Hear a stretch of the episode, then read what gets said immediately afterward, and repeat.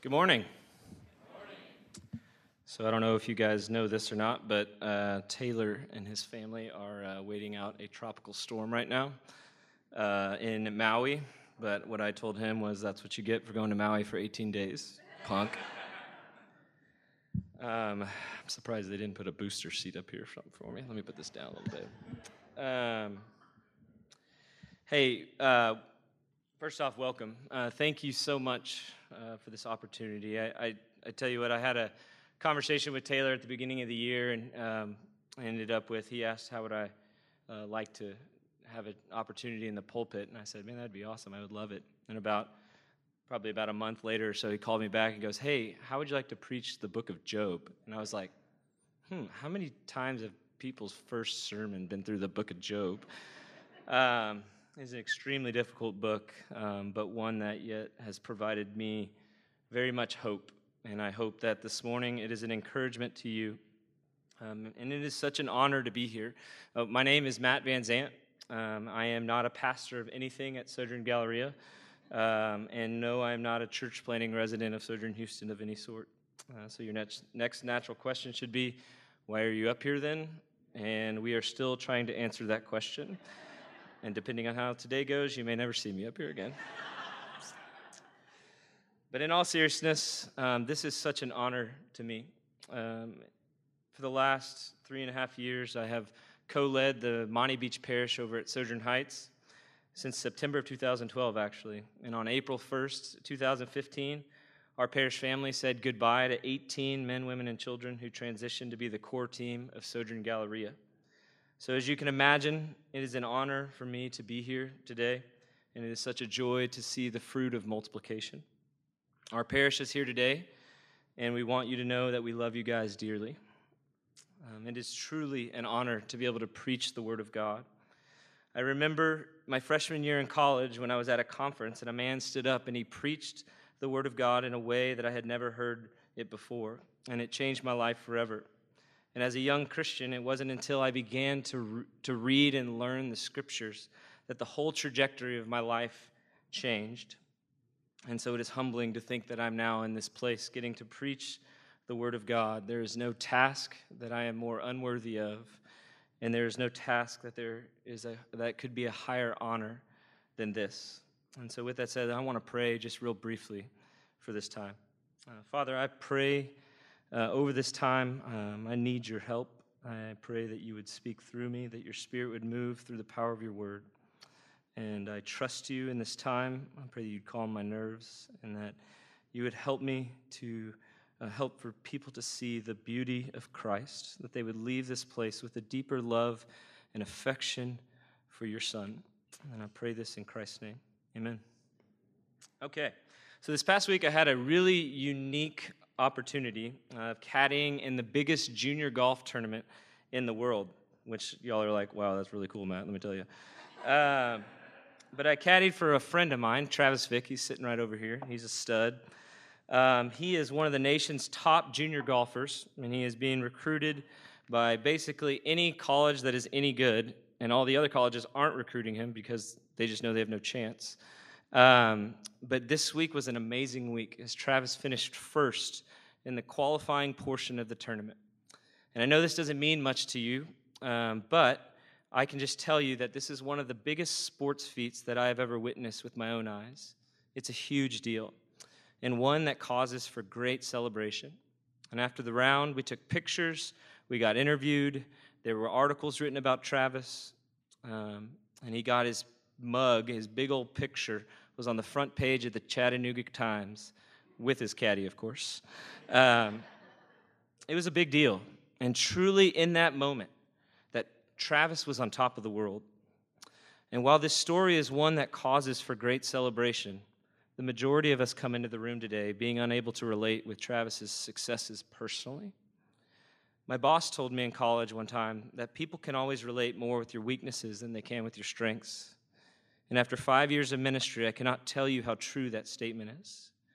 You see, the majority of us come into this room today in some form or fashion believing that it is the people around us who are having the great successes in life.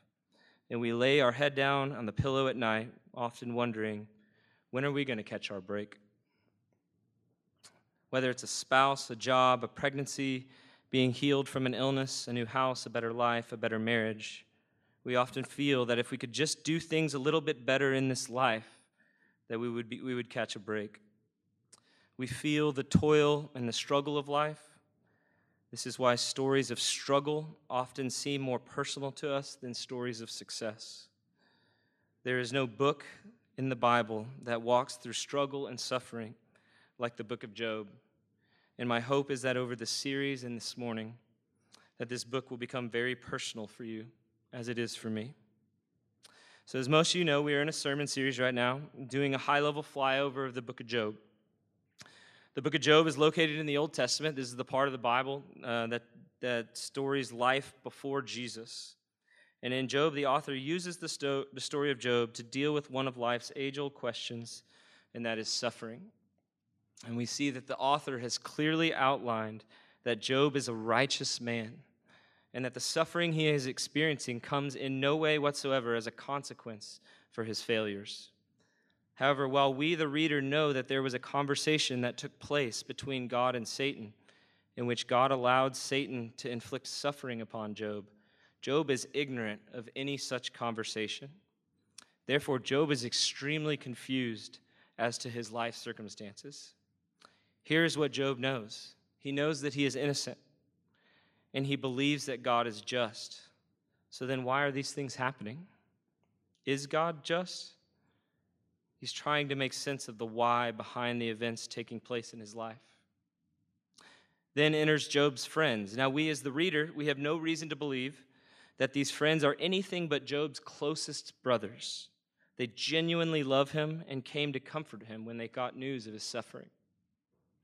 However, after seven days of sitting with him in silence on the ground, out of love for Job and respect for the severity of his suffering, a conversation ensues between Job and his friends. And in Job 16, we see that Job is responding to one, to one of his friends, Eliphaz, what he had just said in Job 15. This is roughly the middle of this whole conversation, but we see that things have escalated in their conversation. Job's friends believe that the suffering, Job's suffering, is coming upon him because of some hidden sin that Job refuses to confess and to repent of. So therefore, God is judging him. You see, in Eliphaz's view, Job is getting what he deserves. He won't repent of his sin, so of course, God's punishing him. In fact, things have escalated so much so that at the very end of chapter 15, Eliphaz blames, blames Job's sin to be the cause for his kid's death. Can you imagine that? So here we are in Job 16, and we're going to see what Job responds with. So if you want to follow with me, if you have a Bible, we're going to go through the text here. We're going to read verse 1 through 3 here. Then Job answered and said, I have heard many such things. Miserable comforters are you all. Shall windy words have an end, or what provokes you that you answer? Job essentially just said, You are terrible at being comforters, right? Let me tell you a personal story about this that uh, is very, uh, that illustrates the opposite, but it will help you understand the situation better. Some of you know that one of the hardest things I've ever gone through in my life was the loss of my brother on February 9th, 2011. My brother was born with muscular dystrophy. He had been given a short life expectancy. However, he had beaten all odds and lived to be 29 years old and relatively healthy. However, my brother was in a tough patch where he was struggling. He was in and out of the hospital over the span of about a month. And one day he went back into the hospital thinking it was another checkup and one that he, ha- he would be in for the day and out by the night. And that night I had to work super late, and I was 30 miles from the hospital when I got a call from my mom in panic saying that my brother had gone into cardiac arrest. I ran down to my car and I drove as fast as I could to get there. While I was driving, all I could do was pray and cry and call those who are closest to me to do the same. One person I called was my best friend, Drew. It was almost 10 p.m. on the East Coast, and he was still working. I cried to him and I just asked him to pray. And after he received news that my brother did not make it, he worked through the night. he bought an $800 plane ticket, and he was in Houston the next day around 1 p.m. You see, he was a comforter, he was a true friend. Could you imagine if I had called him in the midst of my pain and he said, Matt, this is your fault? What unconfessed sin do you have in your life that has caused this? Could you imagine how betrayed I would have felt in that moment? This is what Job is experiencing. So let's keep going. Verse 4 through 6. I also could speak as you do if you were in my place. I could join words together against you and shake my head at you. I could strengthen you with my mouth, and the solace of my lips would assuage your pain. If I speak, my pain is not assuaged, and if I forbear, how much of it leaves me? You see, what Job is saying here is that if roles were reversed, that Job may, Job may have been tempted to say the same things that these friends were saying to him, but at least he would have stepped into their suffering and he would have comforted, comforted them and not just stood back at a distance and shook their, shook their head, shook his head at them. Let me illustrate this a little bit more for you. Many of us struggle with deeply with anxiety. This would be like someone coming up to me and saying, Hey, could you pray for me? I'm really crippled these days with anxiety about my future. And then I respond by saying, You know, the Bible says, Do not be anxious about anything, right? It's found in Philippians. You need to repent of your anxiety. What good is that going to do? You see, when people are hurting, what they need most is for us to sit with them, to understand what they are going through before we begin to speak any sort of hard truths in their life. If you don't have compassion, then your words are going to be like clanging cymbals and you won't be listened to. You see, Job is lamenting his life and his neck deep in his own grief. His kids have died, his wife left him and the God that they served together. His prosperity is gone, and now he's been struck with this loathsome disease. So, chapter 16 opens up with Job searching for comfort from his friends. And instead, he receives accusations from them saying, You get what you deserve. So now he turns his frustration from man to God. Let's keep going. Verse 7. Surely now God has worn me out. He has made me de- he has made he has made desolate all my company, and he has shriveled me up which is a witness against me. And my leanness has risen up against me, and it testifies to my faith, to my face. He has torn me in his wrath and hated me. He has gnashed his teeth at me. My adversary sharpens his eyes against me. Now, I know being lean and skinny is something that almost all of us aspire to be. Uh, but in this day, a, this day and age, being fat was a sign of blessing because it represented wealth and prosperity. You see, to be skinny was viewed as a curse because it said, You don't have. The only reason that one wouldn't have is because God didn't provide it. And God wouldn't provide it because you didn't deserve it. So, this skinniness culturally represents Job's guilt. And in verse 9, Job calls God his adversary. The word Satan is actually translated into the word accuser. And think of accuser and adversary to be kind of like first cousins words. Let me read, let me read what another commentator says about this. He says, Job had reached the place where he is not thinking of God and Satan in completely separate categories, but that they are both holistically against him. This is the inevitable end in this line of thinking. If Job's friends are right and you truly get what you deserve, then suffering has to be interpreted as God being against you. Let's keep it up. Verse 10 Men have gaped at me with their mouth. They have struck me insolently on their cheek, on the cheek. They mass themselves together against me. God gives me up to the ungodly and casts me into the hands of the wicked. I was at ease, and he broke me apart. He seized me by the neck and dashed me to pieces. He set me up as his target, His archers surround me. He slashes open my kidneys and does not spare, and pour, he pours out my gall on the ground. He breaks me with breach upon breach. He runs upon me like a warrior. Job has been publicly shamed. He has no dignity. He believes that God is at war and that his target is Job. That God has fired arrows at him, and now Job truly has nothing. Let's keep reading. Verse 15. Um, sorry. I have sewed sackcloth upon my skin and have laid my strength in the dust. My face is red with weeping, and on my eyelids is deep darkness. Although there is no violence in my hands, and my prayer is pure. You see, Job feels utterly forsaken. The word strength here is translated as horn, which was, symbol, was a symbol of strength. And he's basically saying, I have buried my horn in the ground, I have given up. Job feels abandoned by God. He feels like God is prosecuting him, and he is pleading his innocence as his defense against God's prosecution. It has to be so tempting for Job in this moment to believe what his friends are saying at this, at this point. I could only imagine if I was in the same situation that I would go, man, maybe I did do something wrong. But yet, Job continues to plead his innocence. Let's finish out the chapter. Verse 18.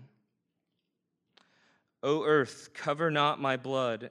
Let my cry find no resting place. Even now, behold, my witness is in heaven, and he who testifies for me is on high. My friends scorn me, scorn me. My eye pours out tears to God, that he would argue the case of a man with God as a son of man does with his neighbor. For when a few years have come, I shall go the way from which I shall not return. You know, I found out that I would be preaching sometime around the beginning of the year and have just been camping out in the book of Job, reading it and rereading it. And I admit that there's so many times when I read this and I just think, man, come on, God. Give the guy a break. Right? Job is exhausted. He is still so confused. That line, my eye pours out tears to God. He has pleaded and pleaded with God, but still has no answer as to why. Job wishes that there was one who would plead for him with God, for he knows that his time is short. He believes that his life is coming to an end. And here he cries out to God for someone to vindicate his life. You can feel the despair that exists in this in Job. So here's the question. Who will hear Job's cry? Will anyone hear Job's cry? Or will he go to the grave pleading for someone to vindicate his life? You see, when in our suffering, what our greatest need is, is to have an advocate, to have somebody who will step in and say, I affirm your suffering. I acknowledge that what is going on in you is awful and it is not the way that it meant to be, and that they would plead on your behalf before God. We, in our greatest, in our suffering, our greatest need is that we would have an advocate. And that is what Job is longing for in this book. He looks he thought his friends would be his advocate, but instead they are his accusers. He thought God would be his advocate, but instead right now he feels that God is his enemy. Well, if you know the end of the book of Job, we're going to see that the one who will hear Job's cry is God. God will vindicate Job's life in the end. But what about us? Who will hear our cries? Who is the witness in heaven who testifies on our behalf? Who is the one who argues the case of man with God? You see, as New Testament Christians, we have the privilege of seeing God be faithful to not only hear the cries of Job, but to intervene and advocate for the sufferings and longings of all of creation. Jesus Christ entered into the brokenness of humanity to give a hope for those who are suffering.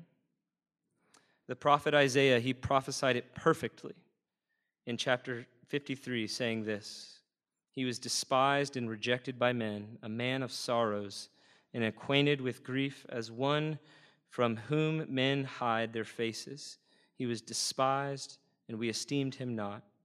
Sure, he has borne our griefs and carried our sorrows, yet we esteemed him stricken, smitten by God, and afflicted. But he was pierced for our transgressions, he was crushed for our iniquities, and upon him was the chastisement that brought us peace, and with his wounds we are healed. You see, now as the church, we are a people who cling to our great advocate in Christ. He is the one who hears our cries. He is the one who is our witness in heaven, who testifies on our behalf. He is the one who argues the case of man with God.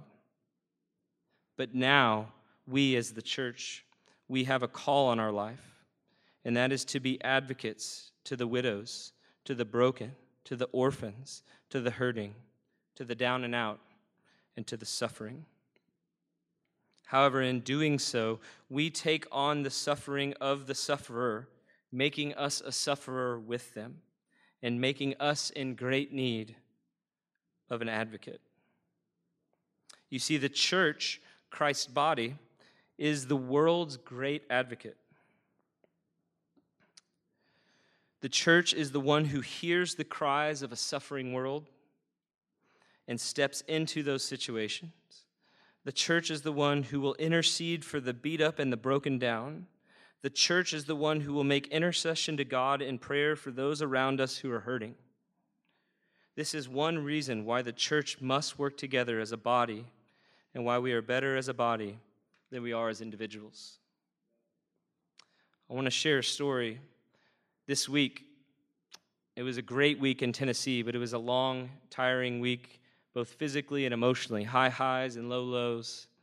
But not only from those things that were going on in Tennessee and caddying, but the things that were going on back home. This has just been a really intense season of walking with people through suffering for me personally. It has been an absolute privilege, but it has also taken its toll on me. And on my flight home, on my way home from Tennessee, I was cranky. On my flight home, I had to endure crying babies with no headphones. I had a hot airplane, and heaven forbid I got a middle seat. Coming home, though, I just wanted to crawl into my bed and disappear. However, when I got home, I had a stack of notes from my parish telling me that they were praying for me and how grateful they were to have stumbled across the Montie Beach Parish and how much they loved me. You see, stepping into the suffering of others, I was suffering. I needed advocates. My parish family has been my single great, greatest source of encouragement over these past three and a half years. They are a tangible reminder to me that Christ is with me. He has not left me and that he is faithful to me until the end. You see, Jesus is our great defender. He's our great defender against confusing circumstances like Job that scream, God hates you. But see, Christ is God's love demonstrated to you. Jesus is our great defender against, just like Job, accusing words that shout, God condemns you. Christ is God's righteousness gifted to you. You see, Jesus is our great defender against God's prosecuting wrath, of which we so deserve. But Christ is God's mercy showered upon you. So this morning, if I have a call, it's to these group of people, to the suffering in the room let your suffering be known. The church is a place of refuge for you. It is a people who are clinging in their own suffering to Christ, our advocate. God loves you, and he has not abandoned you. To the church as a whole, step into the suffering of those around you. That may be someone who is experiencing personal suffering or someone who has stepped in as an advocate to someone else's personal suffering. Listen to them, buy them lunch, give them a hug, tell them you love them, remind them of the wonderful truths of the gospel, intercede with prayer, in prayer for them. To Sojourn Galleria, be committed to your parish, prioritize them, labor over them, pray for them. There's great joy to be had there. And to any, anybody who would consider themselves a non believer in the room, the Bible states that you stand condemned before a holy God and that you are rejecting the offer of having an advocate, one who pleads on your behalf with God. I just say this consider Christ.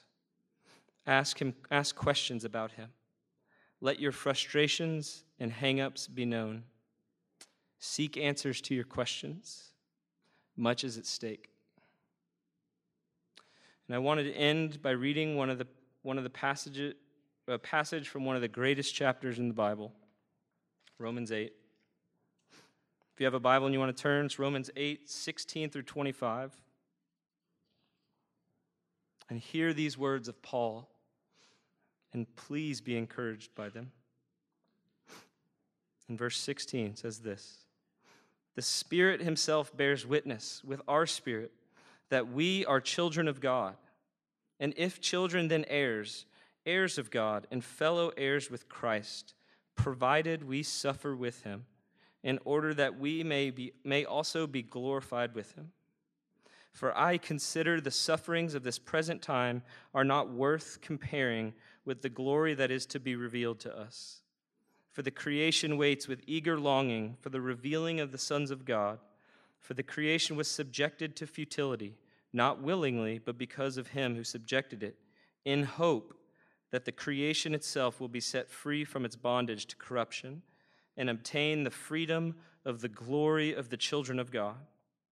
For we know that the whole creation has been groaning together in the pains of childbirth until now. And not only the creation, but we ourselves, who have the first fruits of the Spirit, we groan inwardly as we wait eagerly for adoption as sons, the redemption of our bodies. For in this hope we were saved. Now, hope that is seen is not hope, for who hopes for what he sees? But if we hope for what we do not see, we wait for it with patience. You see, the book of Revelation describes a day where the sting of suffering will, be, will no longer be present. And that day will be a glorious day for those whose lives are hidden in Christ. The Bible closes with these words from our great advocate, and I'm going to close with them here today. This from the mouth of our Savior Surely I am coming soon. Come, Lord Jesus, come. Let me pray. Father, I thank you so much for this opportunity. Uh, I, I just, just know too much, and I've been had too many conversations to think that there aren't people who have come into this room today just with just weightiness in their life. That disappointment seems to um, mark and identify their life. That they're looking around over the fence coveting the lives of others and thinking, man, where is God in my life? May they look to the story of Job and find hope that amidst Job's brokenness and his suffering, that God was very present. That the whole time God was planning to see Job through and to vindicate his life. And we thank you now for our great advocate in Christ, that he is interceding on our behalf right now that He is the one who has secured for us a great hope. And now we suffer as he suffered. And we step into the lives of those who are suffering as advocates for them, knowing that you will sustain us. Lord, sustain us until the end. Keep us near to you. Do what you have to do to do that. We thank you for your grace on our life. We thank you for your hope that is secure. We pray this in Christ's name. Amen.